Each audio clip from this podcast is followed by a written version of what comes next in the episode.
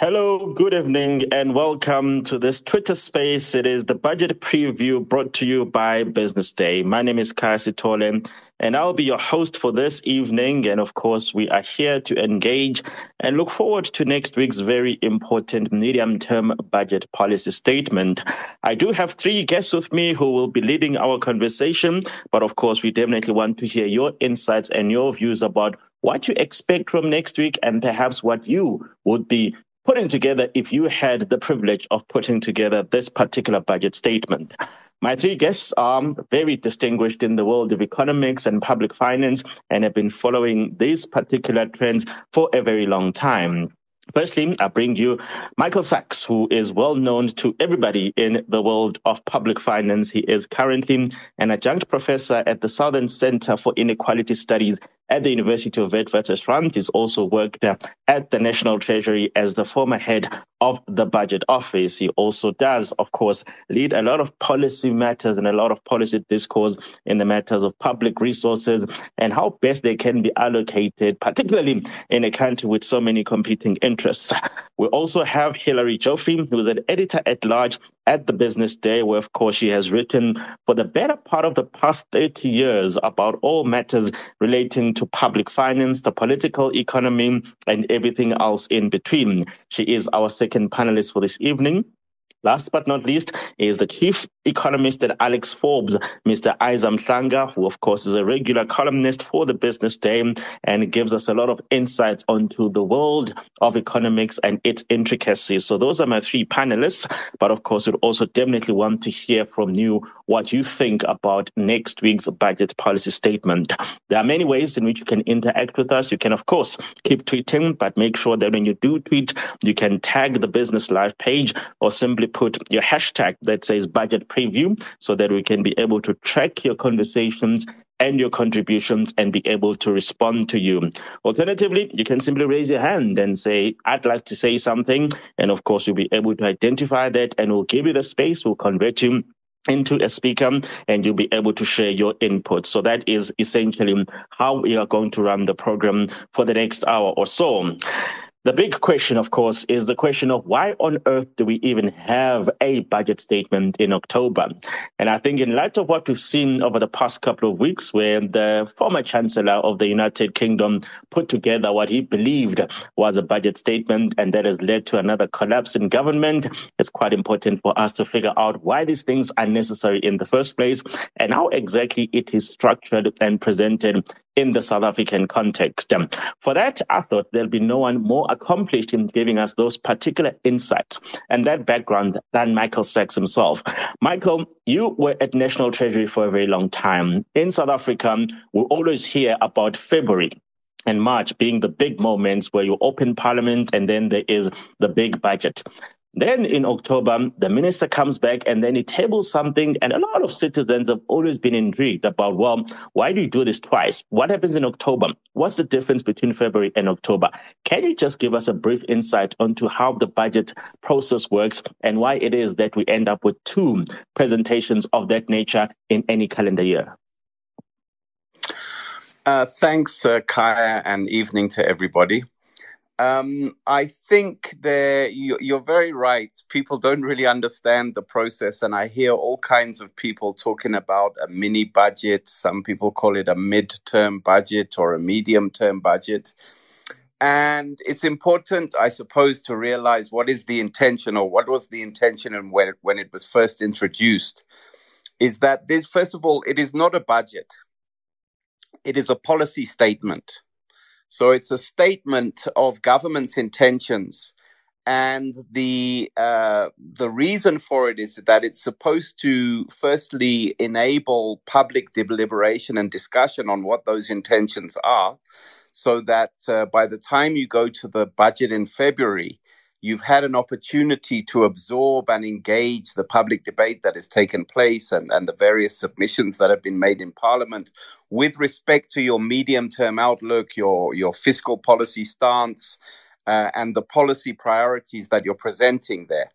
So that's the one thing is that it is a statement that is meant uh, to do exactly what we're doing, which is to discuss the issues around the statement. Um, but it is not itself a budget. The budget itself takes place in February, and that's when Treasury really uh, pins down all of the details. Parliament um, in that uh, year. The one of the problems with with the annual budget it is is it is that it tends to have a very annual focus. In term budget policy statement is supposed to uh, focus over the medium term, uh, far further into the future. Uh, the problem is, I think, that over the last uh, uh, few years, especially in the wake of COVID, there is so much uncertainty about the macro, fiscal, and financial conditions, and indeed the policy trajectory over the medium term, that the medium term, the importance of the medium term outlook has really been diminished, such that all you all you can really rely on is the annual budget because we're all a little bit in the dark about what's going to happen next year and the year after. Uh, so, so that would be my summary uh, in short. No, thanks a lot for that, Michael. And I think obviously just the ability to understand how these two processes feed into each other is a remarkably important one. I do, however, think that for a lot of people, when you look at, you know, the scale of government and the scale of projects and whatever initiatives that any government wants to put together in place, a 12 month time horizon is probably never going to be sufficient in order to be able to execute and see the impact and then adequately assess it well enough to be able to say, wait, hold on. The last time we were here, we thought this is where the resources needed to be directed. But as it turns out, that's where the greater need is. So what then becomes essentially the right evaluation horizon for us to say, actually, whatever is committed to by the state, we'll give it a couple of years, we'll give it a, a few months in order to then be able to say, wait, hold on. It doesn't look like the intentions are actually are being matched by the outcomes. So I should have said that, uh, that there's kind of two elements to the MTBPS, which is also what makes it a little bit confusing. There's the budget policy statement, which, as I've said, is a policy statement looking at where are we going over the medium term. But there's also something else that takes place, which is the adjustment budget.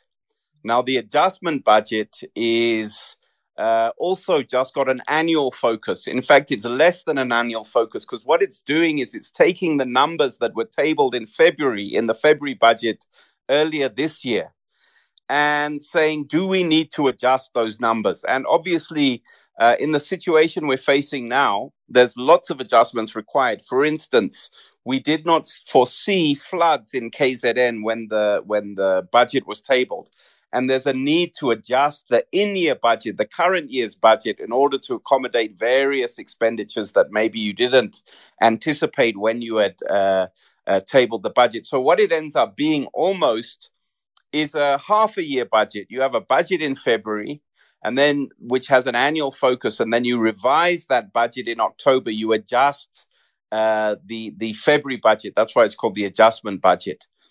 But uh, again, because of the large disruption to to the world and the economy since since COVID, uh, you, you almost end up in a position where the only credible budget numbers that you can really depend on are the ones that relate to to what happened two years ago.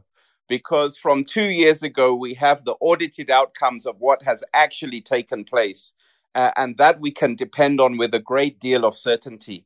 Uh, the one of what is going to happen this year, the one that was tabled in February, is likely to be adjusted in a very uh, a major way. Uh, every year it is adjusted, but I think uh, the years since COVID, with the with the large and volatile changes in the economy, means the annual adjustment is very large. So even this year's budget is not uh, a kind of 100% reliable. And once you go into next year, what is the plan for next year? Uh, it's also uh, uh, difficult to say because things like revenue and the expenditure path, uh, there's so much up in the air that it's difficult what to uh, to say what is going to happen. And once you go beyond, say, 2023 into 2024, it's really anyone's guess.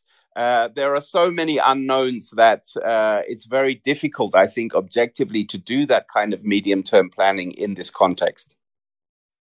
It is a remarkably tricky one, isn't it, Michael? Because even when you look at the timing of when we have the main budget speech, either at towards the end of February or in extraordinary times, maybe at the beginning of March, you imagine that that is at the point in time when multiple government uh, departments and multiple spheres of government then know how much has been finally allocated to them. And perhaps when they then start their spending programs from the 1st of April, it is difficult to imagine that by the time we get to the end of September, anyone has really executed on everything that they thought they would. So what then becomes the basis for the adjustments that then get tabled in October? Do you simply ask people to give an interim check-in to say, well, it's six months down the line. Tell us what you've done with the resources allocated to you. It looks like you're not doing as much as you thought you would. So therefore, let us adjust it. What, beca- what informs the adjustment process? So there's various things uh, that are set out in the PFMA.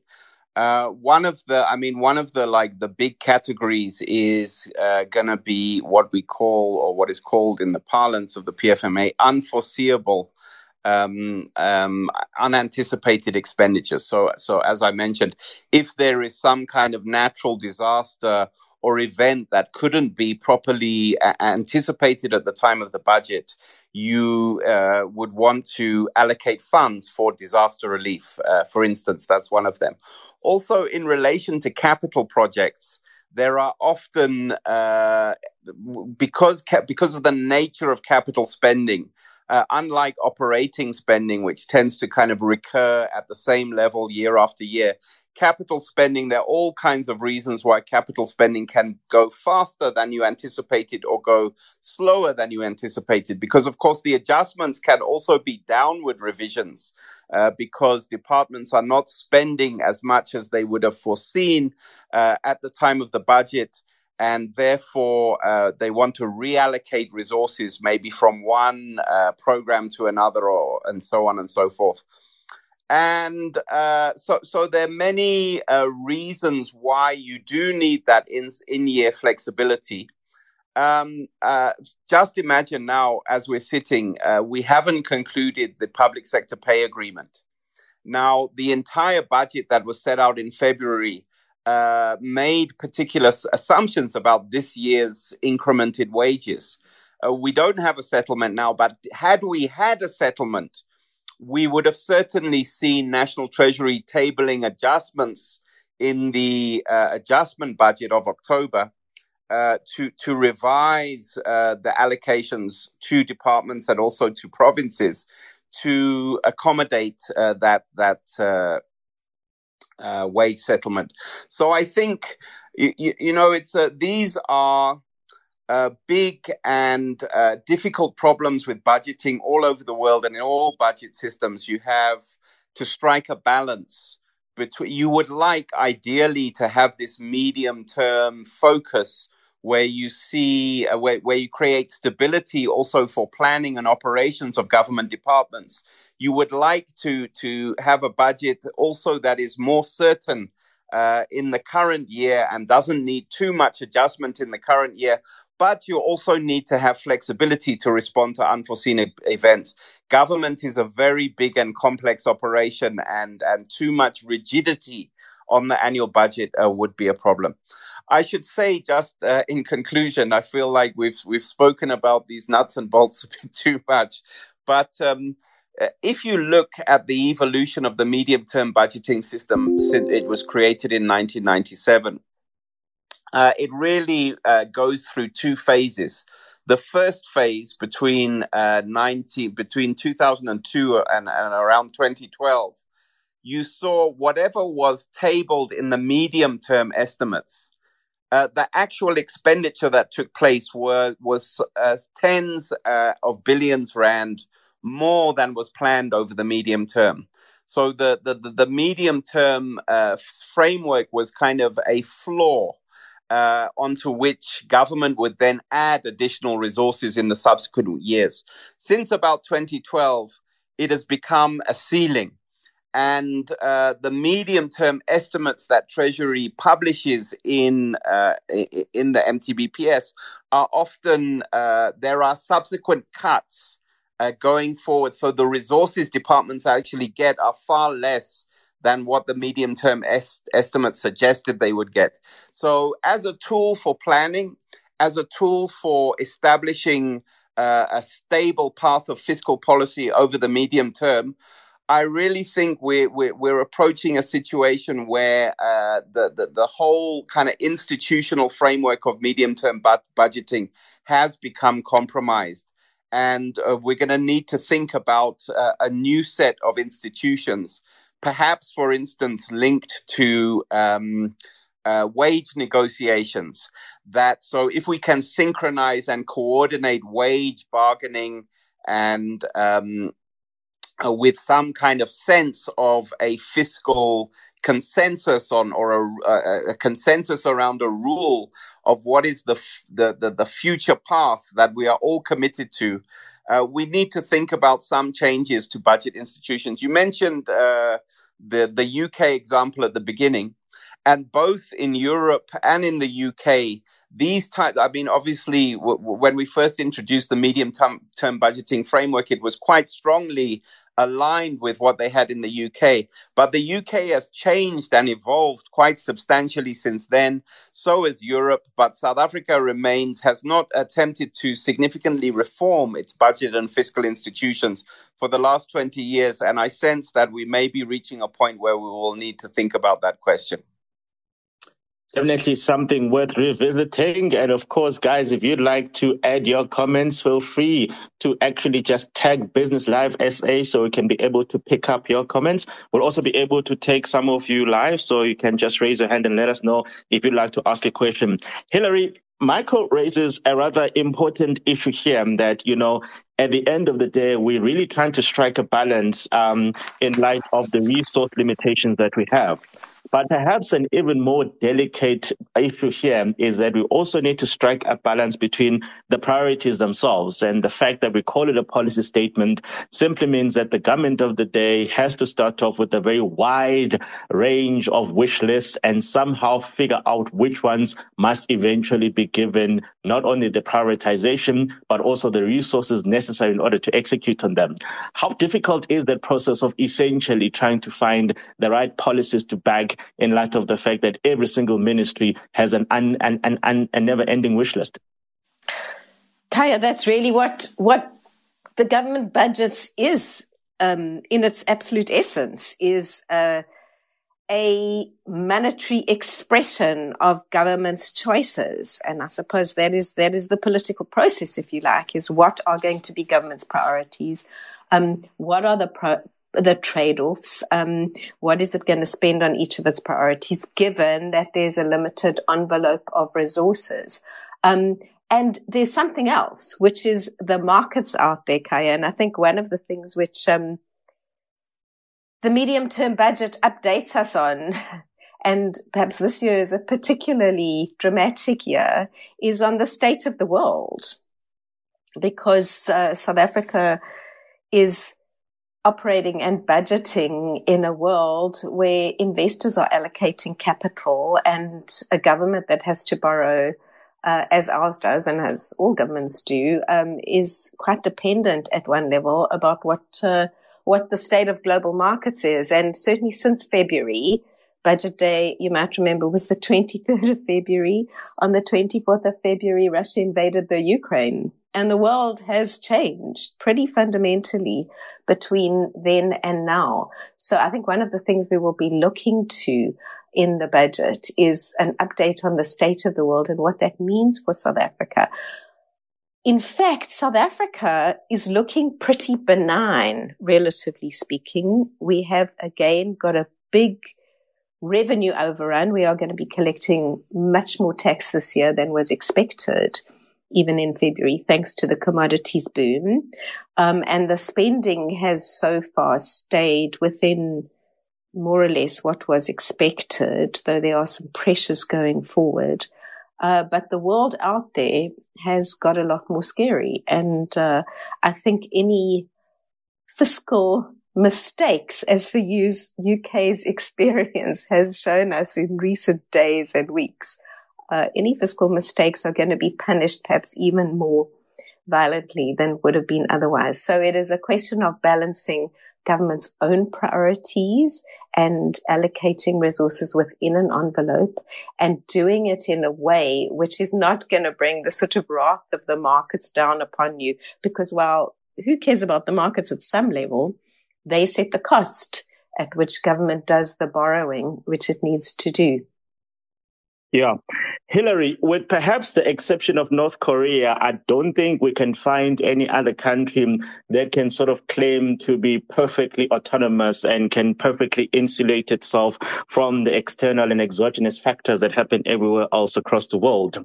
And as you've mentioned this year, we probably have lived through the two extremes where, of course, the invasion of Ukraine in particular, that's one extremity that causes great disruption to supply chains. And we saw the impact that that had. But also, quite ironically, it then precipitated this commodities boom, which then created a windfall tax for us. My worry is that these exogenous factors must surely make it very difficult for a country like South Africa in particular to really do this medium term planning, because if it then turns out that next year there'll be another great disruption, well, then all your inputs are quite simply undermined.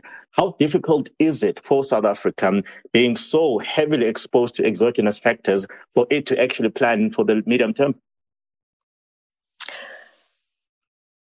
And usually we we we are relatively well placed. Um, one of the analysts called us a safe haven among emerging markets. First of all, although the entire world has been hit by um, huge increases in fuel and food and some other commodity prices, uh, we've got the advantage that we've also benefited, as you say, from increases in the prices of the commodities that we sell. How long that continues is one of the things we want to see what Treasury thinks about that. Um, uh, we also had inflation relatively, we never had terribly low inflation, but we had a lid on it. So, relative to a lot of other countries, our inflation has not really particularly got out of control. So, both fiscally and in terms of monetary policy, we, we, um, you know, things are relatively stable within. But as you say, the exogenous factors are everything. And we are looking at the difference between February when when I don't know the global economy was expected to grow by over four percent, and now when the IMF expects it to grow closer to to two percent. So the prospect of a global recession, yes, could indeed affect South Africa's economic prospects quite dramatically. Um, but I think there's also a lot of concern in the world about the state of global financial markets because um, since February, the cost at which we and every other country has borrowed has really um, gone up. So I think we do have to be quite careful about how much we borrow and uh, how we borrow. So those are the kinds of issues that we do need to look at. Um, and we will be looking to the minister to see what he has to say about the exogenous factors within which we are making our own budgetary decisions. Yeah, very, very important considerations ahead of next week. If you'd like to obviously give us your insights, feel free to tweet and just tag at Business Live. And you can also raise your hands. We'll be able to take some questions here. Isa, Hilary raises a very important dimension here, and this is that issue of fiscal and monetary policy. In the South African context, there seems to be a universal lack of understanding of what the limitations of fiscal policy and the limitations of monetary policy are at any point in time, how they overlap, and what can be leveraged at what particular point in time. So you will see that whenever the Reserve Bank comes out and then they say our response to what we see as the pressing issue relating to our mandate, which is of course the inflation rate, is to deal with the interest rates. And then everybody turns around and then say, well, on what basis are you dealing with interest rates when there's high unemployment? And that seems to be underpinned by this universal inability to distinguish between the capabilities and the limitations of those twin instruments. Talk us through what the two are, what the differences are, and more importantly, what does it mean for a country like South Africa trying to fix so many issues at the same time? Perhaps let me start with uh, monetary policy. In the current environment, all countries are trying to fight the high inflation to reduce the cost of living, particularly for the poor. If we take South Africa's uh, you know, case, we have inflation at 7.5%, but if we look through the income deciles for decile one, which is essentially the poorest of the poor, inflation is at 10%. Two, that's 9.4%. So as you move higher in the deciles, you see that inflation actually moderates, which means the poorest of the poor are hit the most, which is what you hear the central bank saying we want to protect the poor. But over and above that, um, normally monetary policy also serves as an anchor as much as fiscal policy serves as an anchor for financial markets uh, asset pricing, which is quite important for reducing the cost of debt in the whole economy. Now, there have to be a coordination between fiscal policy and monetary policy, such that we don't see one arm of the state doing the exact opposite of what the other one is trying to do. Case in point, the UK over the last couple of weeks, we had the fiscal authorities cutting taxes, essentially stimulating the economy, while the central bank, which is the, the Bank of England, is trying to control inflation by hiking interest rates. So that shows lack of coordination. Fiscal policy is in charge of you know, how governments spend the tax revenues that have been collected by SARS across all its various programs, as Michael Sachs alluded to.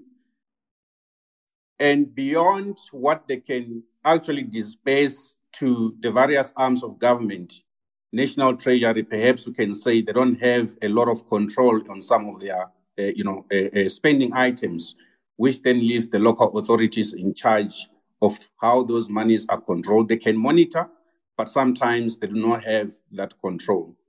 So there are limitations to what can be done in terms of actually following through to actually see where this money is is is ultimately spent and how it is ultimately spent, which is why at times there's a lot of money that is returned to national treasury because local authorities fail to, to spend that, that money particularly on, on capital expenditure.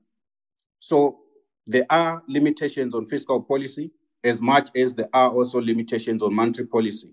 The central bank cannot effect anything on energy security. It can't do anything on water availability. It can also can't do anything on the availability and quality of skills that the economy wants. All of these things, they do affect whether the country is able to attract fixed investment, whether the country can actually grow and generate jobs. But we can't then say these two institutions alone are responsible for the totality of the performance of the economy. There are other arms of government that needs to also do what they're designed to do so that the total government sector uh, can then deliver what it's supposed to do to citizens. One of the issues, just to mention as an example, the issue of safety and security is quite important for the tourism sector, but it just for every citizen is quite important. There's nothing fiscal policy can do beyond making the funds available to make sure that we have safety and security. The security cluster needs to be able to function and provide that security to citizens. Yeah, some very inter- important insights there. So, Isa, I mean, as this week's budget speech, I mean, the finance minister, you could probably say, is the custodian of the fiscal policy instruments, while the governor will be the custodian of the monetary policy instruments. We understand when you say that it is completely un, uh, undesirable for these two instruments to be working or to be working opposite each other. They should be gravitating towards trying to achieve the same outcomes.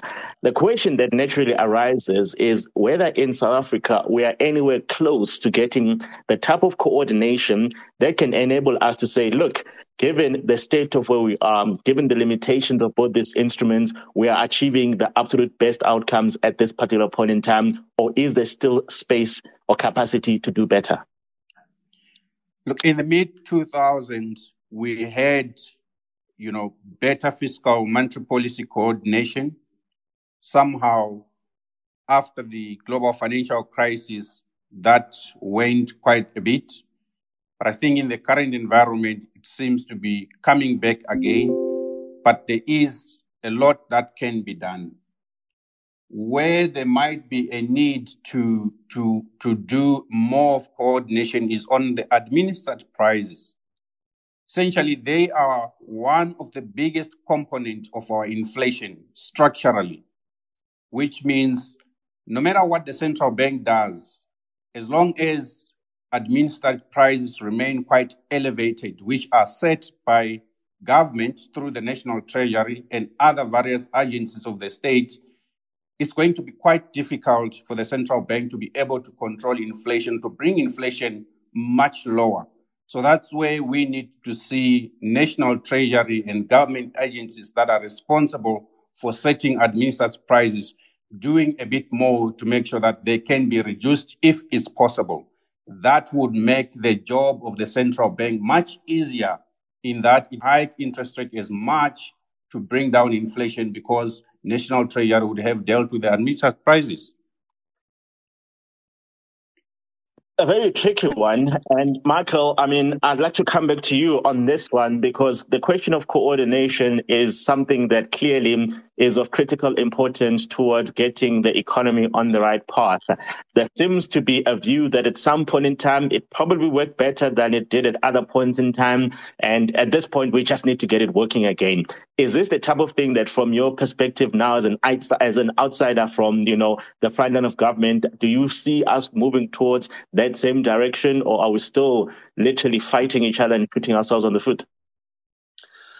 So uh, I will I will say something about coordination, but I just wanted to firstly say something about administered prices because I, I think I say it's true. It's, it's it's right that one of the main drivers of inflation in the economy is administered prices. But I think the the mistake that is made by the folks in the Reserve Bank often uh, is is somehow there's a contradiction in terms in the in their argument because the real issue is not the administered prices it's the costs of delivering the services that the administered prices uh, represent. So for example a very important administrative price is the electricity tariff now, it's all very well saying that we should hold down electricity tariffs or somehow, of course, that one's a regulated price. It's not really in the control of National Treasury. But uh, the regulator, to a large extent, has been holding down the, the, the price of electricity. The problem is that the cost, uh, Eskom's costs, have not adjusted to those prices. And so, if you can't hold down the costs, then the prices are going to rise. And if you attempt to hold down the prices when the costs are rising, you end up with a bankrupt Eskom. Uh, and then you essentially, instead of raising administered prices, you have to raise taxes to subsidize the costs that you can't hold down. So we need to, it's an important point, but we need to go beyond the prices and ask why is it so difficult for, for public sector agencies to hold down costs? And, and, and that can be a, a much more complicated discussion. My view about uh, um, uh, policy coordination between fiscal and monetary authorities is essentially that I think there are many things to recommend the, the framework called inflation targeting. Um, and it's probably not, uh, it's hard to think it, it's kind of the the the, the worst uh, inflation or it's the worst monetary policy anchor except for all of the others. Um, so, so I'm not against inflation targeting as such, but one of the drawbacks of the infl- the way inflation targeting is implemented in in, in South Africa is that it effectively precludes uh, effective policy coordination because uh, if you take an extreme view, which I think many people do of, for instance, the independence of the Reserve Bank. Um, essentially, the coordination, uh, it, it's the kind of coordination that economists theor- theorize about, which is decentralized uh, coordination. In other words, the Reserve Bank and the Treasury are simply responding to each other. They're not actually talking to each other and planning their policy together.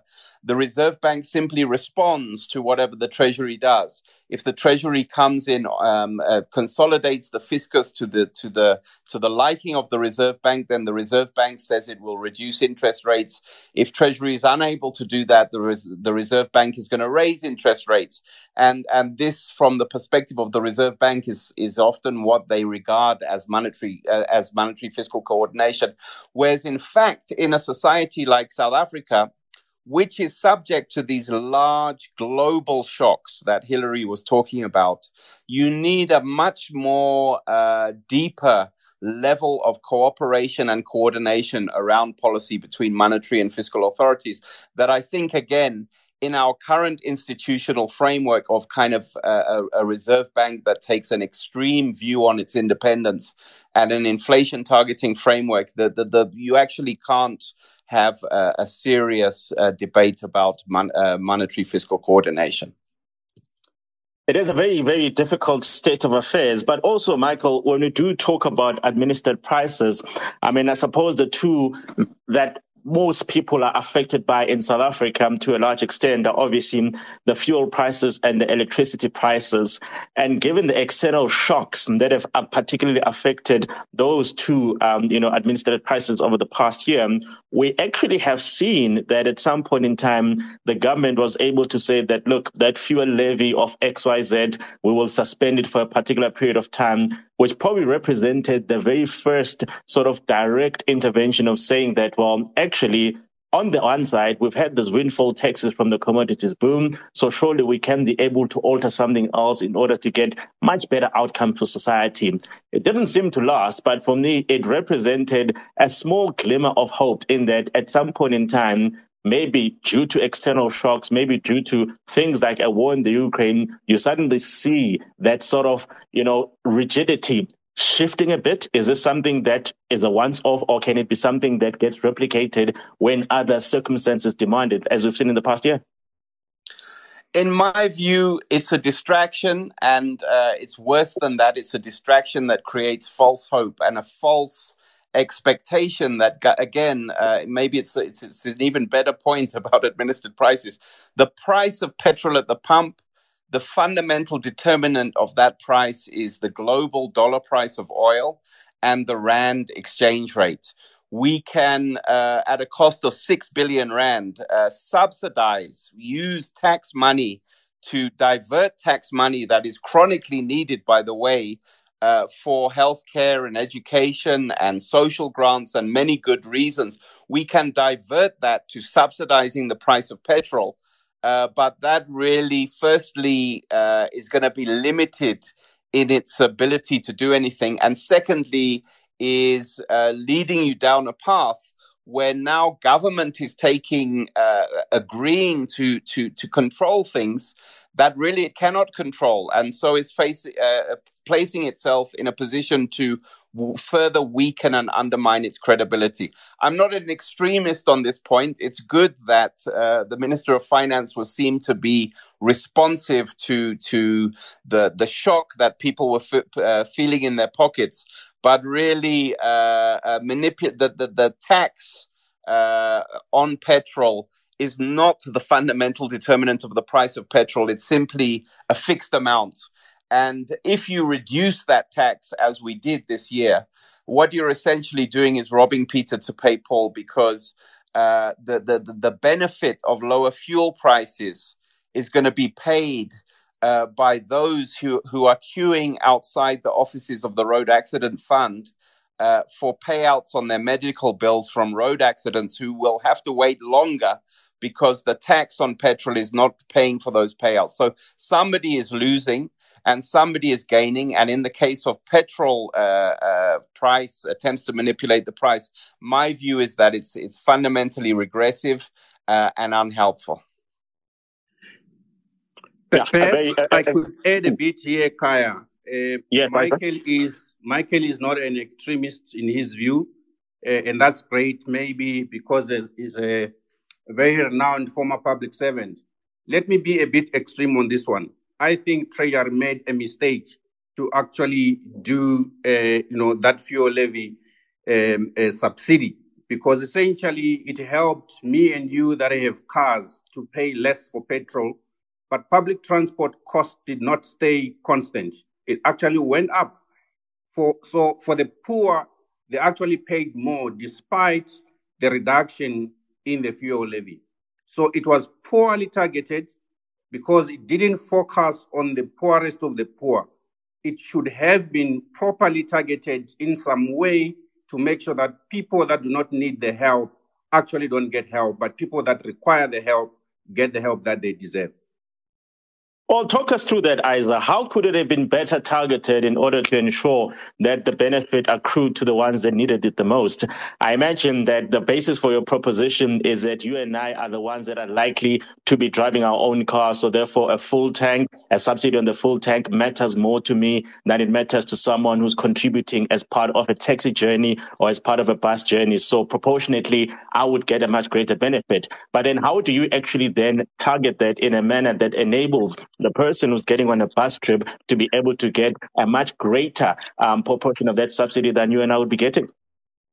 Can I say something? I mean, there, there are many different ways to ta- to attack the fuel price, um, Khaya. Uh, you know, the fuel price is a combination, as Michael said, of, of the global oil price um, and the rand. So, you know, government's credibility uh, also is one of the factors driving the level of the rand. So, so there are many different ways to get it, but, but certainly, um, I don't think that monetary policy is so controversial at the moment. I mean, what, how much the Reserve Bank increases interest rates is, is, is the subject of great debate. But really, with a global cost of living crisis, um, at the moment, I think most people would are asking central banks to control inflation, and I think it is actually less controversial than it usually is. And um, uh, the, the, the the the Reserve Bank, whether too independent for Michael's taste or you know not independent for other people's taste, um, is focused on putting a lid on inflation, making sure that those fuel prices and those high food prices don't translate into price rises across the whole economy. And um, I have a suspicion that more people would be, be in support of that now than they possibly might be. But let me let us go back to the subject of how you would target a fuel price subsidy if you actually wanted to do such a thing. Perhaps let me uh, give an example of what other countries are doing. In some European countries, particularly Bel- Belgium, they have frozen the cost of public transport. Essentially, it would increase normally the price of trains as the cost increase, but this time around, this year in particular, there is a flat cost that has been imposed across across the board which means those that use the public transport system actually do not feel as much the cost of, of, of moving around. That is one way where you have a properly functioning public transport system. You could do it that way. In our case, perhaps it, it's more difficult given that our public transport system is not well integrated and well designed as in some of these European countries that I'm, I'm, I'm giving as, as an example. But you would, for instance, say to the public transport system, we can provide this subsidy so that you don't have to raise your prices for the rest of the year. That could be one way to do it. In that way, the end consumer that uses the transport does not feel the change in the prices. I, I suppose the part that will be of concern to a lot of people listening to this is that if it's as straightforward as you and I explaining it, if it's as simple and as linear as you articulated, surely by the time government makes the announcement that we've decided that this is the intervention to go, to go with, they would have considered all of those and they would have said that our intention or our duty as a government is to protect the most marginalized. So therefore, let us find a way of putting direct subsidies into public transport rather than putting together a model that benefits the rich. Are you telling us that our government is not in a position to essentially really apply its minds, its collective um, minds to actually then saying this is what needs to be done in order to achieve particular outcomes? Government is in a position to do that. We, we actually have subsidi- subsidies on food we have a number of food products that are zero rated where you don't pay VAT on them. That's essentially a subsidy in recognition that certain food types are consumed by the majority, you know, poor poor people. And then government has made a decision to provide a subsidy on that in the form of exempting them from VAT. It could be possible to do that with transport. But perhaps uh, uh, because of our the nature of our transport is not as easy to implement as it is on food products. I was going to say, Isa, that I, I think uh, maybe one of the problems with the with the comparison that you made with Europe is that in South Africa, uh, let's be honest, there is no public transport. Uh, there once was uh, a PRASA passenger rail, but it seems to be have, have been driven into the ground. Uh, there are a few buses and there's your Putcos and stuff, but the vast majority of people, uh, the public transport they use is uh, privately owned taxis. And uh, I've been a believer for some time that the, the, the, the, one of the important structural reforms that we never talk about is uh, reform to this uh, taxi industry. And uh, if government had some approach of subsidizing that industry, because it's the only form of public transport that is not subsidized, um, in exchange for the formalization and, and, if you like, taming of the violence and the criminality in the industry, uh, bringing it into some kind of relationship with government on the back of some subsidy, that would be an incredibly beneficial structural reform that we could uh, engage in. And if we had done that 10 years ago, maybe we would have a basis of targeting uh, price subsidies better to those who most need it in this sector.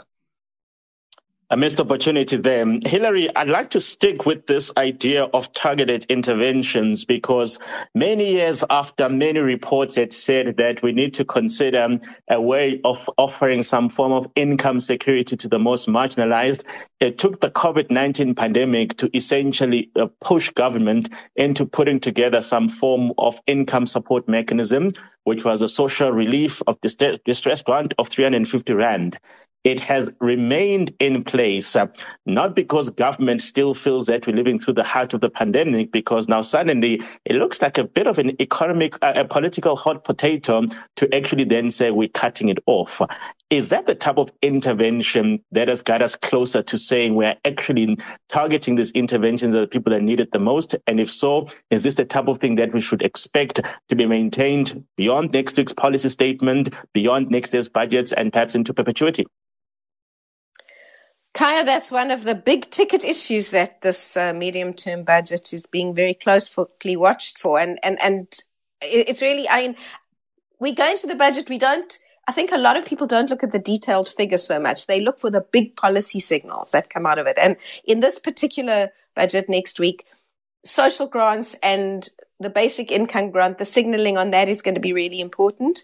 Uh, the other big ticket thing, which is um, is is the uh, the Eskom debt, what relief government is going to provide and under what conditions, um, and another and and and then the sort of uh, how the minister sees the the wage, um, the public sector wages unfolding over the next few years, and how he sees revenues unfolding over the next few years. So, so if I had to capture what are the kind of big things that people are going to be watching in next week's budget, that is it. And I think the grants debate is a particularly important one because, um, as you said, the social relief of distress grant, the special COVID 350 Rand a month grant was made available in COVID at the first time that government has um, made grants available for working age adults who in theory could work but do not. Um, we have a very, very extensive uh, social grants, social protection system in South Africa,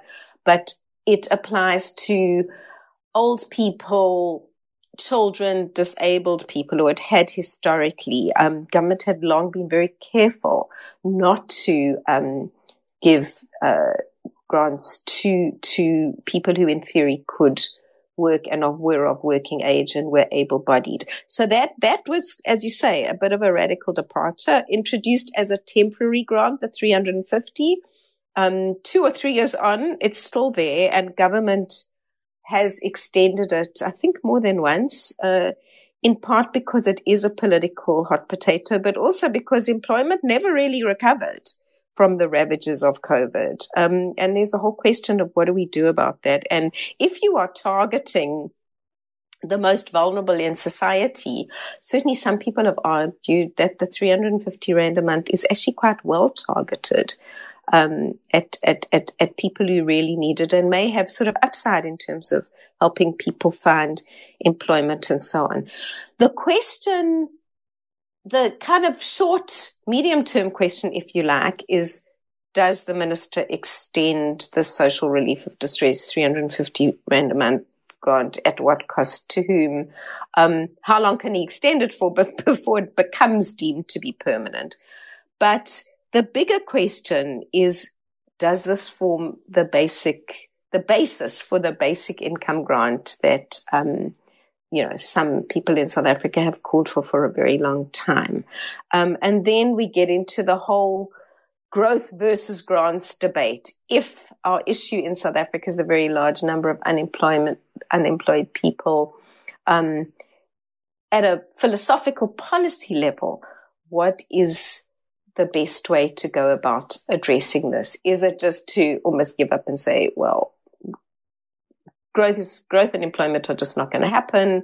Um, the budget just needs to take taxpayers' money and give it to unemployed people? Um, or should we be trying to find another way um, to ensure that government policy and the budget itself uh, help to boost growth and employment? So that's really yeah. the big debate, and we're looking for the signals on that one.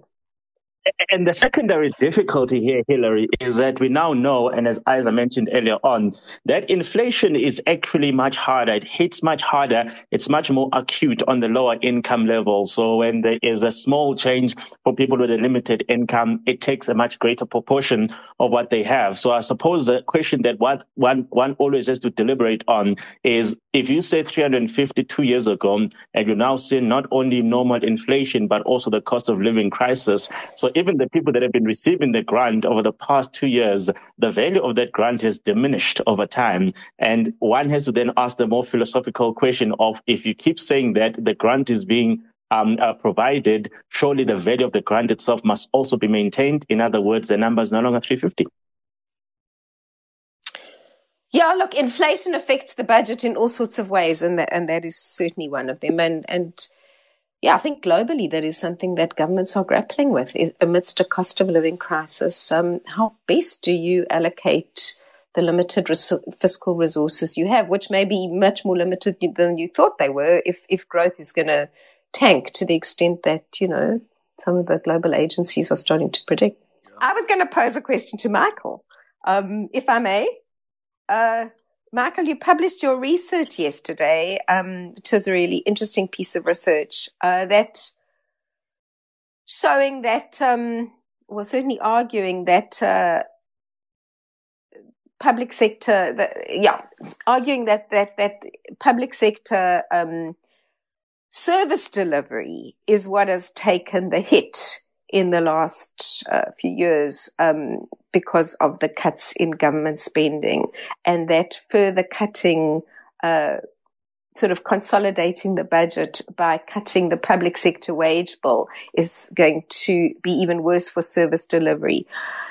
So I had sort of two related questions. You say um, in in your paper, which I recommend everyone read, you say that you don't necessarily uh, feel that the government should stop fiscal consolidation. In other words, trying to kind of put the lid on the debt.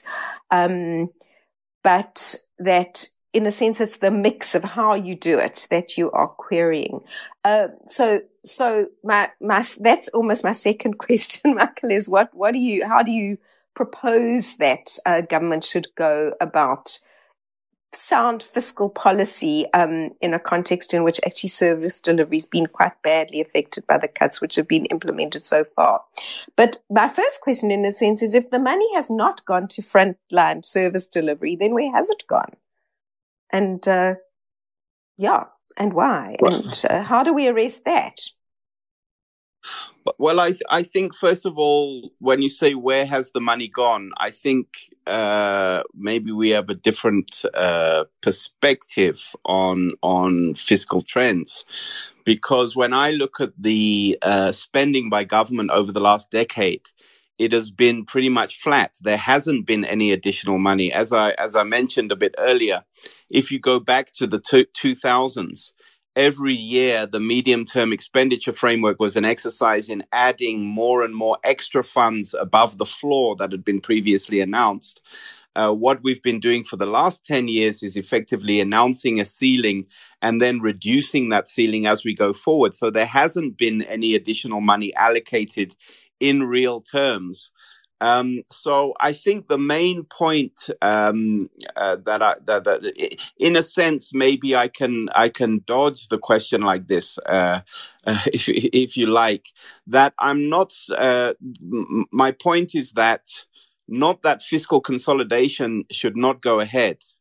It is that we must all understand that fiscal consolidation has consequences, and those consequences are negative for public service delivery and are regressive in the sense that they they look to be widening uh, income inequality in South African society, and that is especially so where a choice has been made to focus the full be, be, because what what we're doing here is an adjustment. Um, macroeconomic policy, in many ways, is a question of how do you adjust to shocks we have an we have a, a, a situation in which the real economy isn't growing uh, and hasn't been growing for quite a long time, and it, and it forces an adjustment on society. And the questions we need to ask is who is bearing the burden of that adjustment? And in my view, uh, the way we are failing to manage the fiscal consolidation, we are placing the burden of that adjustment on frontline services such as health and education and um, uh, uh, criminal justice. In the second instance, in the first instance, the aim is to lower the salaries of public servants, uh, essentially teachers, doctors, nurses, and police officers and uh, people tend to be uh, um, comfortable with that. But it's also important to remember that uh, what what we are facing the burden on the on of adjustment on a significant section of the lower middle class of South African society. Um, is how I would define them. Certainly middle class, but also not affluent. Um, and we need to ask questions. Uh, look, ultimately, and I'm sure we, the three of us will agree that um, the, the only way out of this is some sustained pace of growth. Um, so I don't really have a fiscal solution to the crisis because I don't think there is a fiscal solution. I think as long as growth continues to stagnate, the fiscus will continue to be in crisis.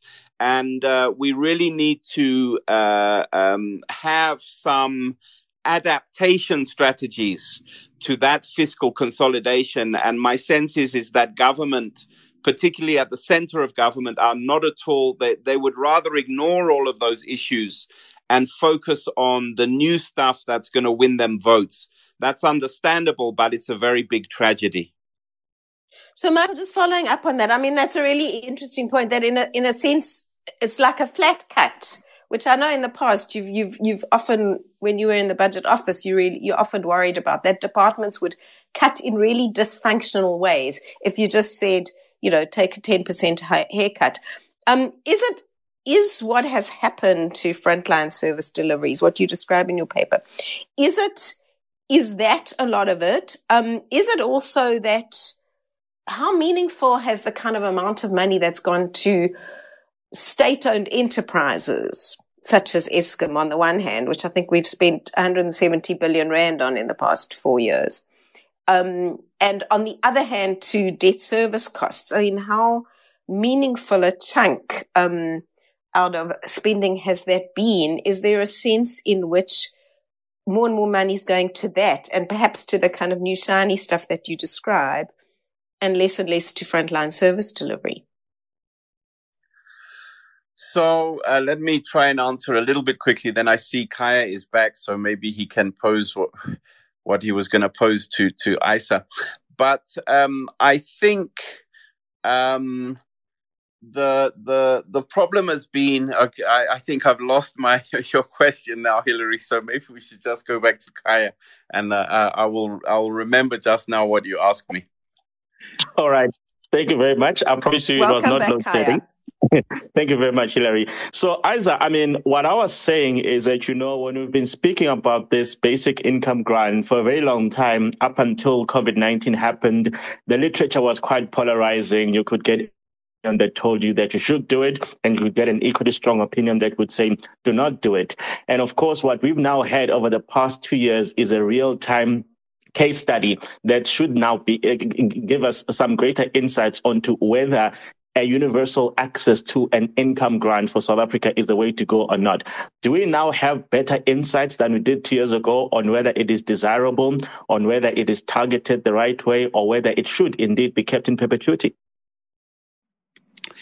Look, I think this is a very difficult question. Uh, it's very politically sensitive and polarizing.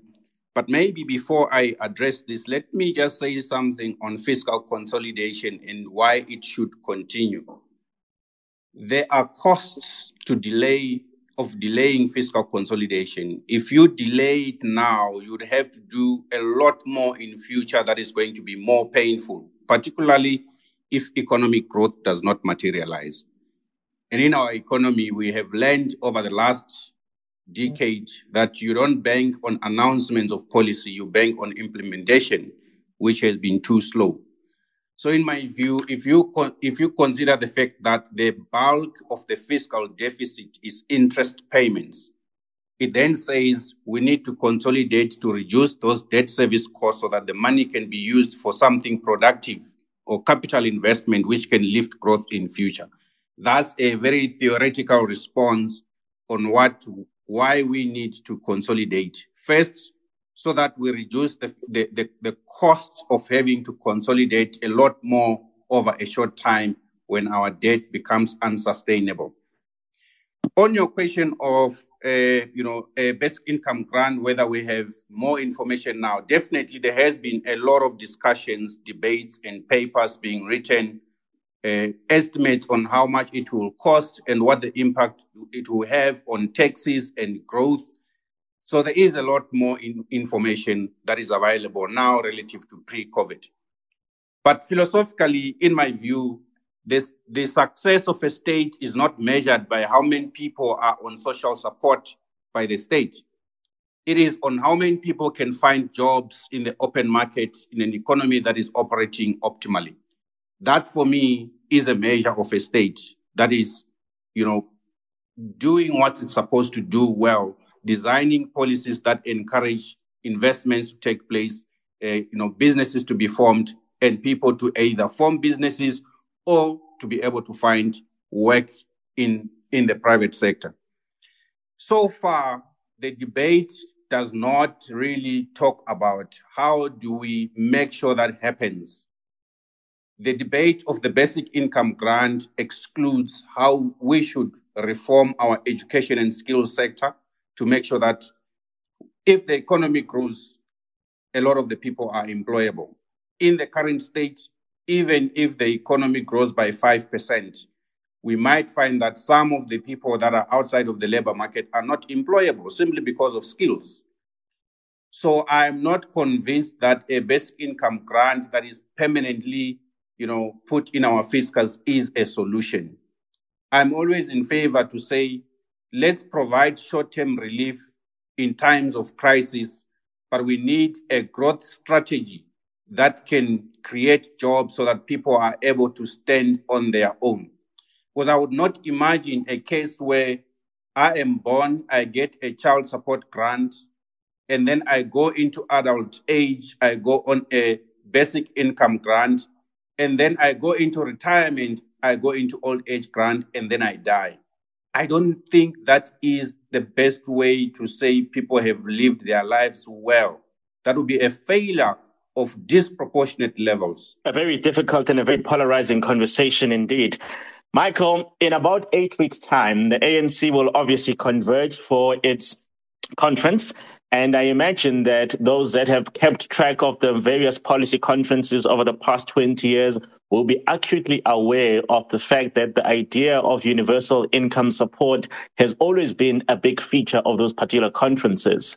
And I suppose the question is ahead of a conference of delegates who believe ideologically that such an income grant ought to exist, it is quite inconceivable that a minister could stand up next week and say, we're cutting it off, and then have to explain himself to delegates eight weeks later. I think, uh, Khaya, that is a, a proposition which uh, looms large in the entire MTBPS, uh, unfortunately. That uh, you face a situation as Minister of Finance where not only do you face all of these pressures um, from global shocks, the domestic crises, various domestic crises that we have, but you do so in a context where anything you can say, if it provokes a kind of the bureaucratic layer of of uh, ANC cadres that that govern us, uh, are going to basically second guess you. Uh, in December, and uh, it could have any all kinds of consequences for you personally as a leader. But more than that, uh, you could simply end up with a resolution that repudiates whatever you announced in the MTBPS, which of course would further uh, uh, add to the processes I was talking about at the start of kind of undermining the, the, the fiscal institutions that, that, that currently govern us because effectively what happens is that now the budget is not made in in the executive of government. It's made in uh, Luthuli House or Nasrec or, or one of these venues where it is purely an ideological question and in which the I, I, I actually think we're being polite saying it's ideological, but it, it's about interest groups pursuing their own interests. And I think uh, probably most in the ANC would look to the, the basic income grant uh, not as an ideological solution, but as something that could potentially save them or not, or sink them uh, in the next election. So that's the basis on which uh, the decisions unfold. Because I agree largely with Isa, I think, on this one that uh, this this uh, you, you, you, know I I think it's kind of here to stay. It's not going to go away.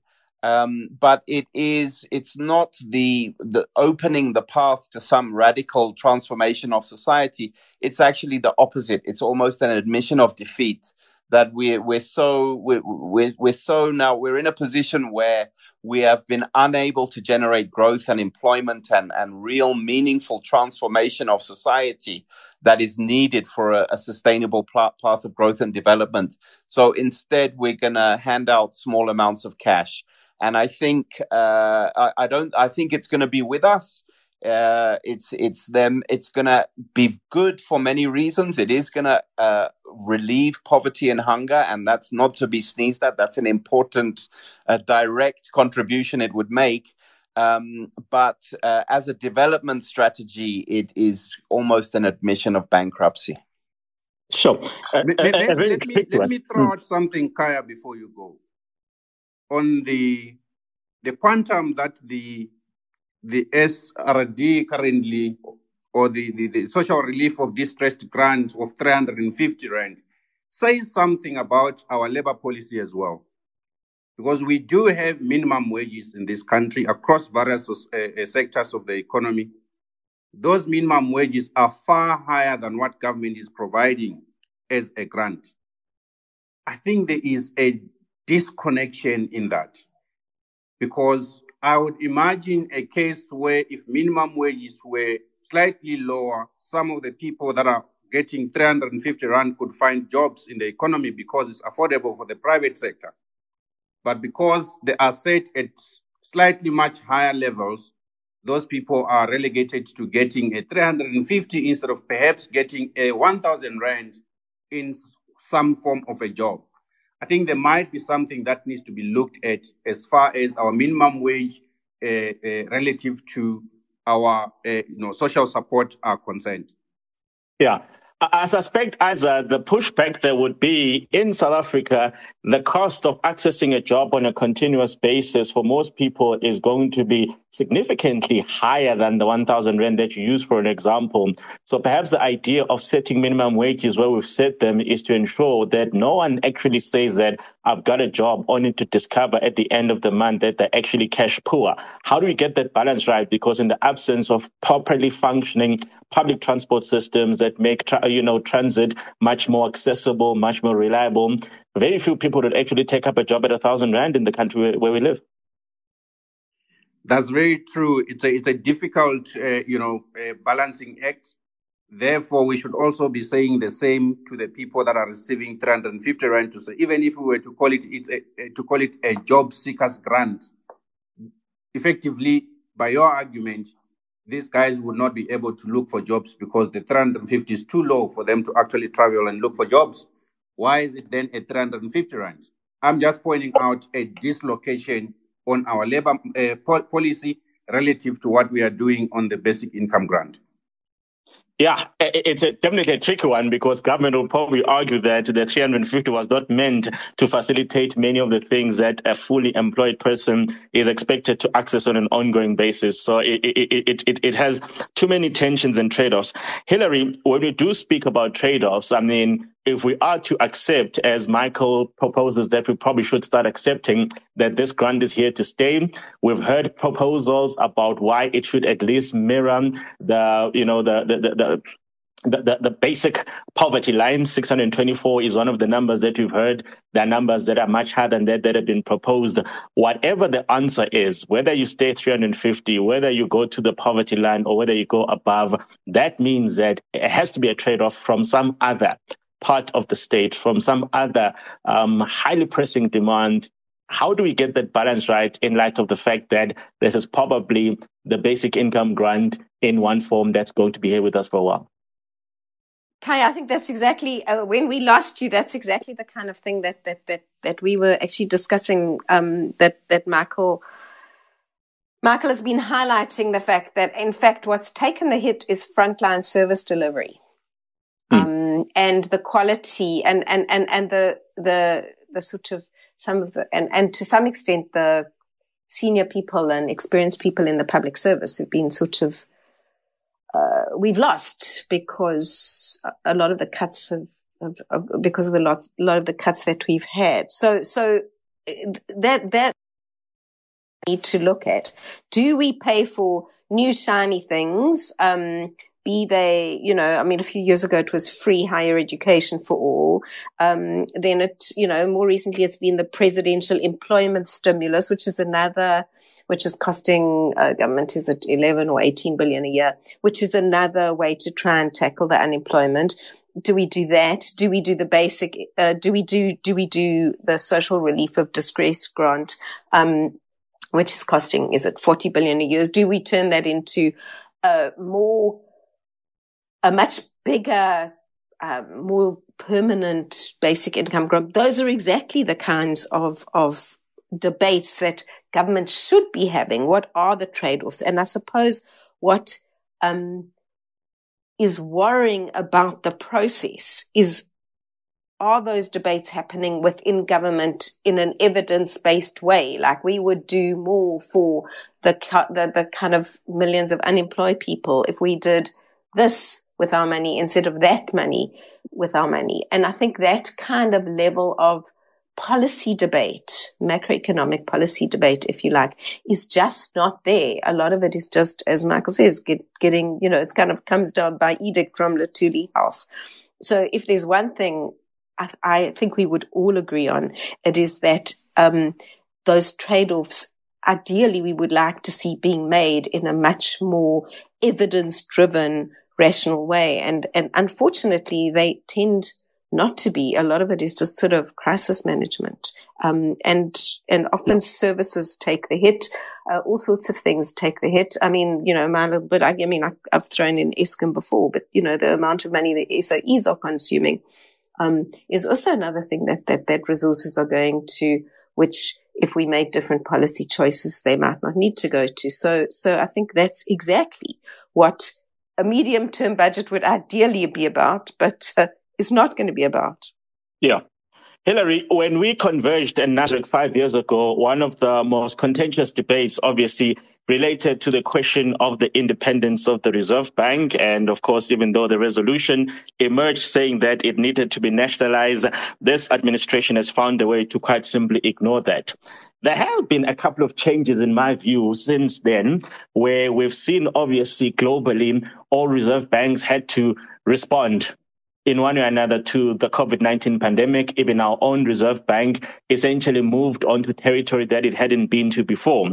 But also quite importantly, as we heard earlier on, I think Isa and Michael referred to it the, as an extreme view on independence. And the consequences of that is that it's been very clear that inflation targeting is their primary instrument. However, in spite of all of that, the governor himself has been quite vocal in the past couple of years in saying, wait, hold on. Inflation targeting, yes, but that band of 3 to 6% is something that is no longer in favor of. He's advocating for a singular reference point. My suspicion is that a singular reference point essentially kills the breathing space and the latitude that the Reserve Bank would have in order to say, well, even though inflation is XYZ, we can delay an, an, an, interest rate increase. Doesn't that change in the tone of the governor mean that the question of the Reserve Bank's independence and what it does will be at the top of mind again in Nasrec when we converge in eight weeks' time? Not so sure, Khaya, but I don't, um, I'm no political analyst and I don't understand the dynamics within the ANC. I mean, uh, globally, central banks. I mean, I think in the UK, I think the the uh, um, in the UK at one point, uh, the left was demanding that the central bank do something about inflation. In other mm. words, inflation must be the mandate. In, at a time when food and fuel, fuel prices are going up and inflation is really spiraling out of control in a lot of advanced countries. Um, it seems to me that the recognition that uh, central banks need to target inflation, um, there's more support for that than there has been for a very long time. So I'm not so sure that uh, that inflation targeting in and of itself is going to be such a big issue. Um, it is, of course, a decision that government has to make. It's not a decision for the Reserve Bank on its own to make what the target is going to be. Um, I have a suspicion that the that the governor, who's been um, suggesting for more than a year now that uh, we lower the the inflation target band, he was suggesting that when we were actually getting inflation kind of down quite nicely. Um, and he's still sort of suggesting it. I, I, I kind of have a suspicion sometimes that he's he's calling for the target to be tightened um, to stave off any pressure for the target to be raised. Because in in some other countries, central banks are, are, are facing calls to raise the target. Advanced markets have 2% targets. People are calling for them to raise it to 4% because they're just never going to get back to 2%. But that's really the change in the world. The world has gone from um, a period of more than a decade of very, very low inflation, not in South Africa, but certainly in, in the world, um, in advanced countries, very, very low inflation and zero bound interest rates where money was essentially free to an environment in which the advanced countries, uh, the US has inflation of eight and a half percent. The UK is double digits now, over 10%, where advanced countries are facing very high inflation, which is not coming down anytime soon, and which interest rates have gone up by multiples um, since February. And that, I'm not sure that anyone knows yet what that means for financial markets, for the global economy. Um, I would have thought that this might not be a time to to make sort of world changing decisions about the independence of the Reserve Bank because the the global environment and therefore in a way the local environment. I think in South Africa we're quite parochial and we don't perhaps realize the extent of uncertainty and you know dramatic change out there. Um, this is not a world in which you sort of start tinkering with things that have worked for now and and and where you start kind of letting inflation get out of control, I would have thought. Yeah. Michael, may, may, you raise a very important... Yeah. add as well here. I, I, okay. I, I, think Hilary might be a little bit more diplomatic. I think the independence of the central bank must be maintained. Uh, just imagine over the last decade, if we have, as if we had a central bank that was not independent, where we, could we have had an anchor for our policy, given the developments on the fiscal side and, and across many of the arms of state? perhaps we could have ended up in a much more worse position than, than where we were. But secondly, as the central bank officials always mention, our, our peers, our trading partners have lower inflation targets than we have, which means we become less competitive. Thirdly, from a market's perspective, if you reduce your inflation target by 100 basis points, or one percentage point, and you actually achieve to anchor inflation expectations at that new target, bond yields will reduce by almost a similar amount because there is an inflation premium in our bond yields, which means you then save on the debt service costs which the state pays for it for its borrowings, simply because we have reduced inflation expectations and actual inflation follows that follows that. So there are significant benefits of having a structurally lower inflation than what we have currently. That is the argument that the central bank has, which is supported by by a lot of uh, you know evidence across across the world. Thank you very much for that, Isam. Michael, I think the issue of the decline in the allocation of resources to frontline services is something that everybody has noticed in one form or another. And of course, that is as a consequence of the competing resources, the limited resources. And the only way around it is to be able to tackle that great elephant, in, which simply means we must get the economy growing. From next week's budget speech, are there any low hanging fruit that the Minister of Finance can start tapping into to say, guys, we are fast running out of runway. We need to get this moving. Otherwise, we're simply going to run out of other people's money. So I think to get the economy growing again, uh, there is one simple and obvious issue that needs to be solved, and that is uh, electricity supply. And uh, of course, I think as Hilary mentioned earlier, uh, Treasury and the Minister of Finance has one particular role to play on that, which is uh, alleviating, uh, rescuing Eskom from its bankrupt condition. It's essentially kind of bankrupt, and and while it remains bankrupt, we are limiting the the scope it has to mobilize its own resources to invest in solutions to the problem of load shedding. So I think uh, uh, that really is at the center of what the Minister of Finance needs to do. I, and I've been reading some of the analysis seems to be suggesting that we may not get a fully formed, complete solution out of the MTBPS.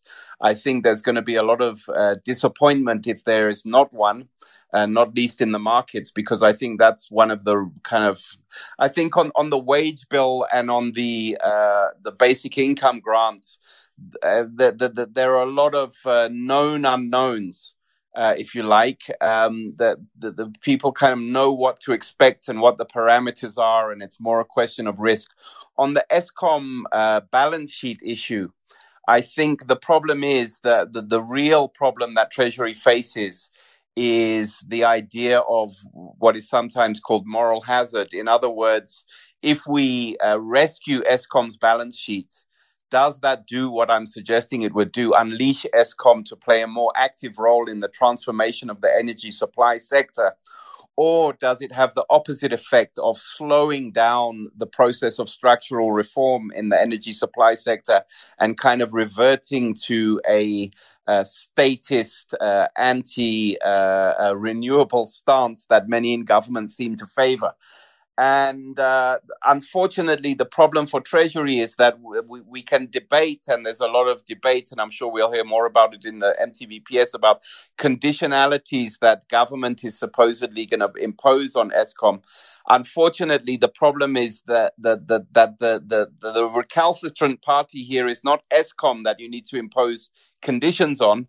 It is the cabinet of which uh, the Minister of Finance is a member, and it's very difficult for a member of a club to impose uh, conditions on that club. Uh, so that is, I think, the conundrum the minister will face.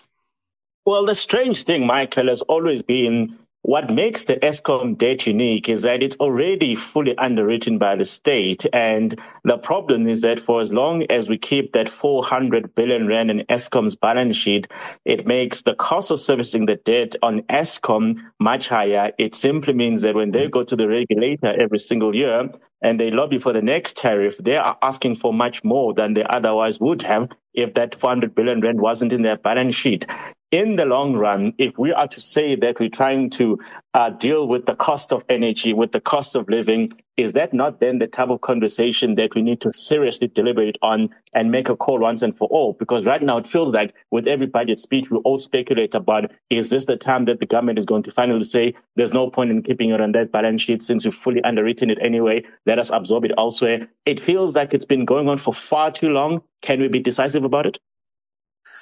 Absolutely, I agree with most of what you've said, uh, Khaya. Um, the way I see it, government guaranteed uh, 400 billion of debt and said to Eskom, go in the market and borrow in order to build two large power stations, Medupi and, and Kusile. Eskom did as instructed. Unfortunately, the building of the two large power stations, which should have placed Eskom in a stronger position, was botched so badly that it bankrupted Eskom. So you guaranteed debt and you said go into the market to borrow for an investment project. You botched the investment project and now the company is uh, bankrupt.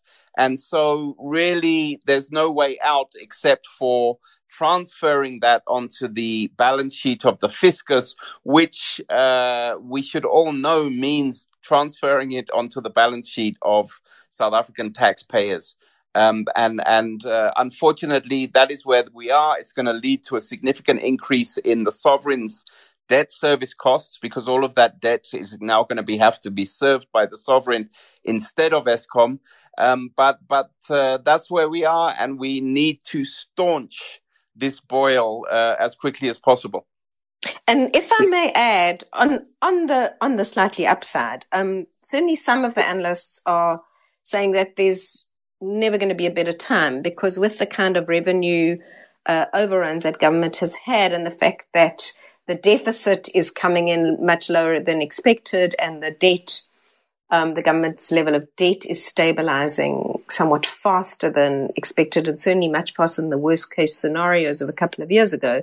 Um, this is probably a, a, an opportune time, if you like, to, to do that Eskom debt relief solution but also the potential upside is that government itself um, is suffering from this kind of Eskom overhang, as some of the analysts call it, in the sense that, um, you know, as long as there's this uncertainty about this huge kind of elephant of uh, the Eskom guaranteed debt, uh, government itself is borrowing more expensively than it would otherwise because of the risk that investors attach that it is going to have to take over the Eskom debt. So actually doing a solution, which is not going to take over the whole 400 billion, but let's say half of it, which makes Eskom more sustainable, ideally, if it, if it uh, gets its own act together on the costs side, um, makes Eskom more sustainable on the one hand, and in theory, able to do the kind of investment that will support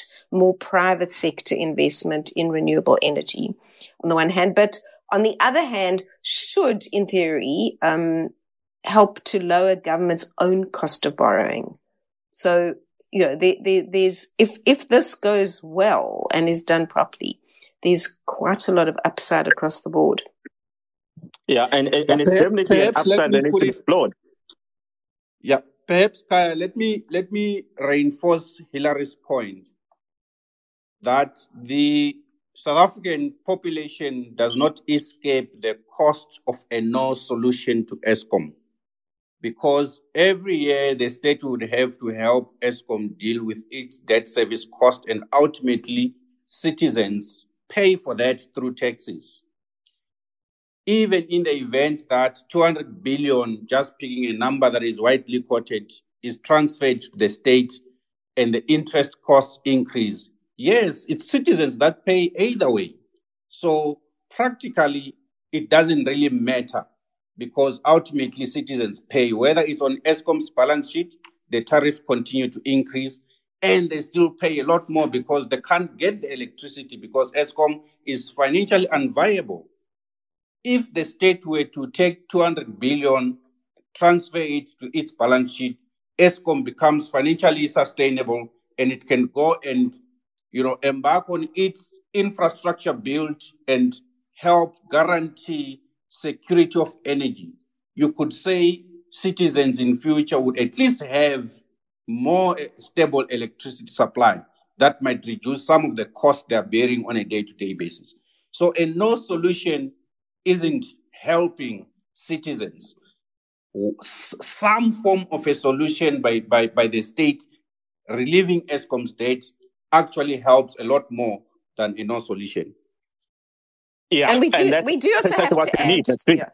We need. We absolutely have to add that we don't want Eskom building any more power stations, as Michael points out. what we do wow. want them to do and be able to do is invest to strengthen the transmission grid, so that private sector producers and especially renewable energy producers can get onto that grid and make more energy for all of us and more clean energy. And then you raise that when just as we ran out of time. So maybe we should have a separate conversation about that aspect of Eskom. One last question for you, Michael, comes from Amanda Mate. She's asking, when it comes to public transport, didn't we have a subsidy system for taxis during COVID? Was that something that was I don't know, impractical to implement because as we earlier mentioned that if we had a more targeted intervention aimed at that element of the transport system where a lot more people use it, it would be more useful. What happened during COVID? Didn't we get that right?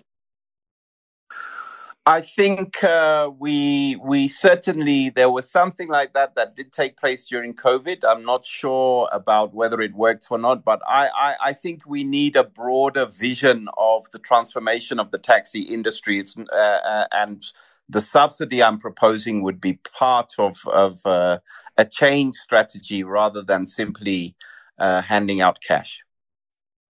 All right, we do have a couple of um, listeners who are, would like to obviously get their contributions done. We're trying to get you converted onto speaker format. We'll start with Maduna, and then we've got Erin, Tuleto, and then Mano in that order. Please, Maduna, first up.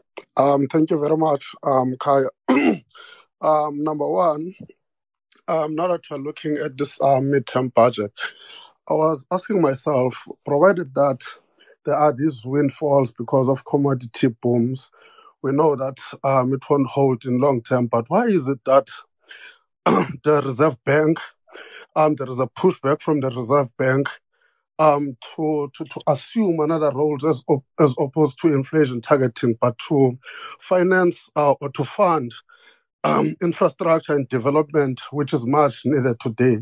Because as uh, we are actually seeing them proactively focusing on um, interest rates, I don't even understand why should I be um, squeezed um, as a SA citizen when we know disinflation is not demand driven, but is largely um, driven by uh, shocks on the supply side. I'm squeezed, paying more on interest rates, which means these guys are making more money. What is it that the Reserve Bank is doing with this uh, money that they're getting if they are resisting to fund the infrastructure and development um, directly.